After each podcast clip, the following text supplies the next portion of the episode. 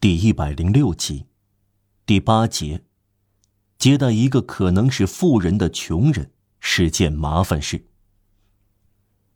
科赛特禁不住朝旁边瞥了一眼，始终陈列在玩具摊上的大布娃娃，然后敲门，门打开了，他那低矮的女人手里拿着蜡烛出现了。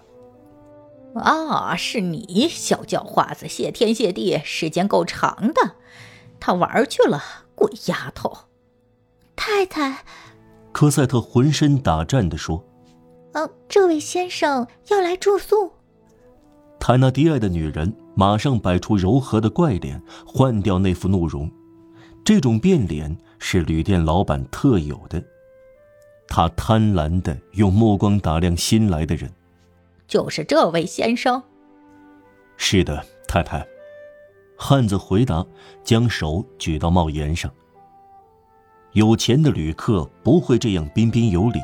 这个动作，还有他那低矮的女人用目光一扫陌生人的服装和行李，使他柔和的怪脸消失了，怒容又重新出现。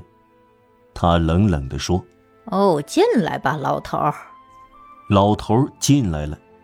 他那低矮的女人朝他瞥了第二眼。特别打量了他绝对皱巴巴的礼服和有点破了的帽子，摇了摇头，皱了皱鼻子，挤了挤眼睛，询问她的丈夫。她始终在同车夫喝酒，她丈夫难以觉察地动了动食指，努了努嘴唇，在这种情况下意味着穷到家了。于是他那低矮的女人大声说。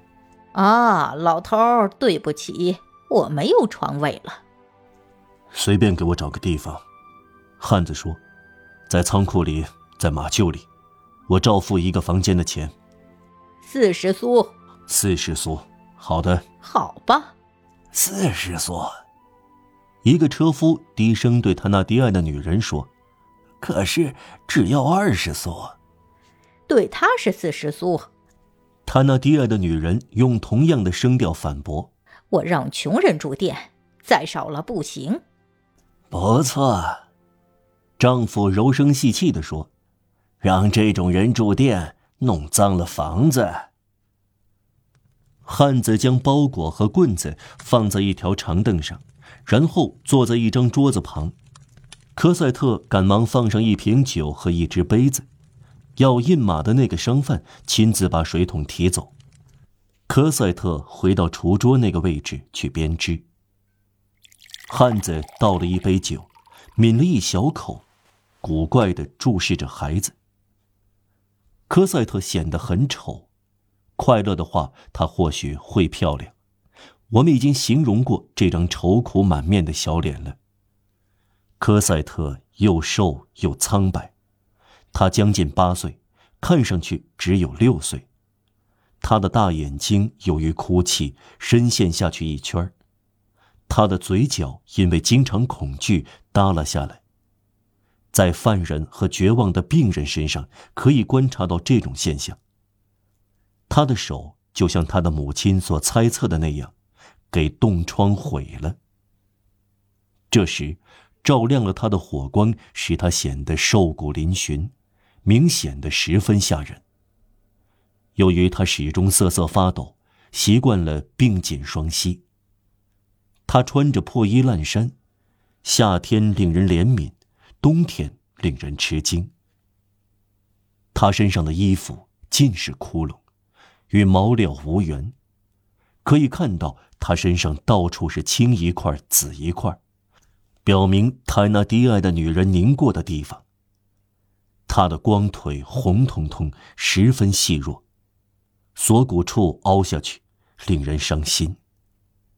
这个孩子整个人，他的举止，他的姿势，他的声音，他说话的不连贯，他的目光，他的沉默，他细小的动作，都反映和表达一种想法：恐惧。恐惧散布到他全身。可以说，把他覆盖了。恐惧使他的手肘紧贴臀部，把脚跟缩到裙子下，占据尽可能少的地方，只让他勉强够呼吸，成了他身体的习惯，只会增加，不会改变。他的眸子深处有惊讶的角落，恐惧显现在那里。他是那样恐惧，以致湿漉漉的回来时，科赛特不敢去炉火旁烤干，默默的重新开始工作。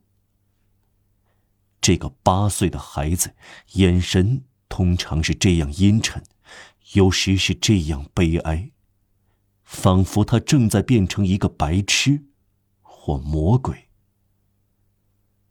上文说过，他从来不知道什么是祈祷，从来没有进过教堂。哦，我哪有时间？他那低矮的女人说。穿着黄礼服的人目光不离开科赛特。突然，他那低矮的女人嚷了起来：“对了，面包呢？”科赛特每当他那低矮的女人提高声音时，按习惯总是很快的从桌子底下钻出来。他完全忘了面包，他用的是始终胆战心惊的孩子的方法。他说谎：“太太，面包店关门了，要敲门吗？”我敲过了，太太。怎么样？没有开门，哼！明天我就知道是不是真的。如果你说谎，有你跳来跳去的。这会儿，你把十五苏的硬币还给我。科赛特将手伸进罩衫的口袋里，脸色变得发青。十五苏的硬币不在了。啊！他那迪亚的女人说：“你听到我的话了吗？”科赛特把口袋翻过来。里面什么也没有，这枚硬币到哪里去了呢？可怜的小姑娘说不出话来，她目瞪口呆。你把十五苏的硬币弄丢了吗？塔纳迪亚的女人吼叫起来。或者你想骗我的钱？与此同时，他伸长手臂去取挂在壁炉上的胆衣鞭。这个可怕的动作使科赛特恢复了叫喊的力气。饶了我吧，太太，太太，我再不会这样做了。他那迪尔的女人取下了胆衣鞭，但穿黄礼服的人已在他的背心小口袋里摸过，没有人注意到这个动作。再说，其他旅客在喝酒和玩牌，什么也没有注意到。科赛特慌慌张张地躲到壁炉的角落里。竭力收拢和藏起他可怜的半裸的四肢。他那低矮的女人举起了手臂。“对不起，太太。”那个汉子说。“刚才我看到有样东西从小姑娘的罩衫口袋里掉出来，滚到那边，也许是钱币。”他说时弯下了腰，好像在地上找了一会儿。“嗯，不错，在这里。”他挺起身来说。他把一枚银币递给坦纳迪亚的女人。是的，不错。他说：“其实不对，因为这是一枚二十苏的银币。”但坦纳迪亚的女人觉得赚了。她把银币放进口袋里，只对孩子狠狠盯了一眼，说道：“不要重犯，永远。”科赛特回到泰纳迪埃的女人所谓的他的窝里去。他的大眼睛盯着陌生人，有一种从来没有的眼神。这仍然只是一种天真的惊讶，但掺杂着一种吃惊的信赖。哦，对了，你想吃晚饭吗？他那低矮的女人问旅客，他没有回答，他好像在沉思。嗯，这是个什么人呢？他在牙缝里喃喃地说。这是个穷光蛋，连吃饭的钱都没有。他只付给我房钱吗？幸亏他没有想到捡走地上的钱。